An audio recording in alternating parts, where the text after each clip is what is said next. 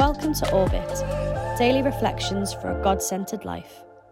Hello, and welcome to Orbit, a short reflection to help you put God at the center of your life from the team behind satellites. I'm Sarah Yardley. Each weekday, we're going to share a little bit of the Bible with you and give you a chance to pray and think about it, and then provide you with one practical way to put it into practice today. Today's reading comes from Mark chapter 14, verses 32 to 42.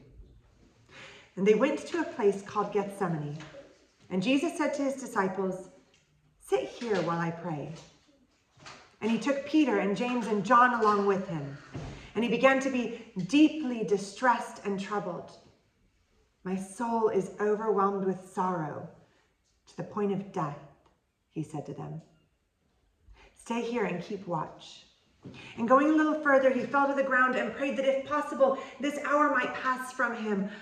Abba, Father, he said, everything is possible for you. Take this cup from me, yet not what I will, but what you will. And then he returned to his disciples and he found them sleeping. Simon, he said to Peter, are you asleep? Couldn't you watch for one hour? Watch and pray so that you will not fall into temptation. For the spirit is willing, but the flesh is weak.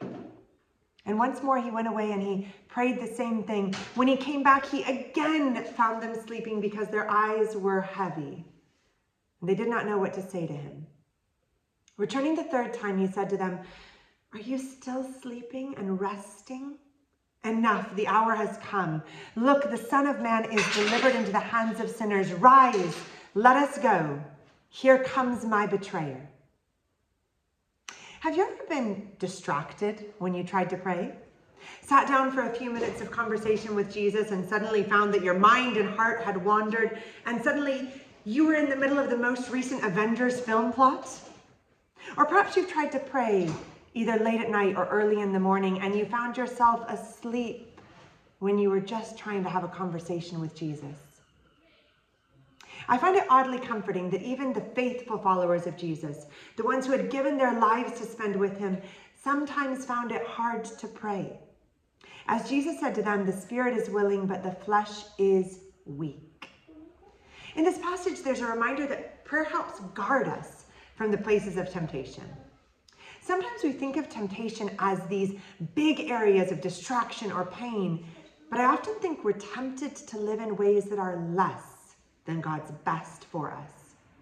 And in this story, as I have experienced my whole life long, the beauty is that Jesus calls them to live a life of prayer and attention, but he isn't harsh with them. He just clearly reminds them that the best way to live is in conversation with God.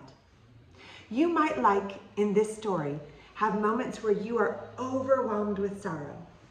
You might feel too tired too overwhelmed, or too distracted to pray. But Jesus is close to us and he is already praying for us. Our invitation is to enter into a life of prayer, even and especially in the moments when we feel weak. So let's pray together. Holy Spirit, we know that you are our comforter and our friend. I pray that you would teach us how to pray in our weakness, in our frailty, in the moments when we don't feel it. Remind us of how close you are to us, closer than a brother or a best friend. We love you. And I'm just going to leave a few moments of silence for you to pray or reflect on these ideas or perhaps just be still.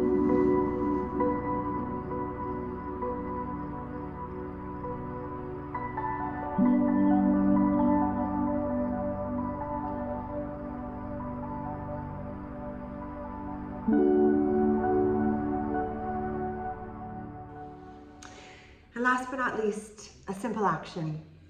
We often think of prayer as full of words. But every day at Orbit, we're going to give you a simple, practical challenge where you can take these ideas and find ways to live them out. And so we'd invite you to take some time today to sit in silence with Jesus. If you haven't done that before, set an alarm for just two or three minutes and sit palms up, just listening to what Jesus might have to say to you? Start small, but carve out some time to listen to Jesus. And that's it for today, Orbit. Thanks so much for joining us. We'll be back with another reflection tomorrow. Thanks for listening. Join us tomorrow for another episode of Orbit.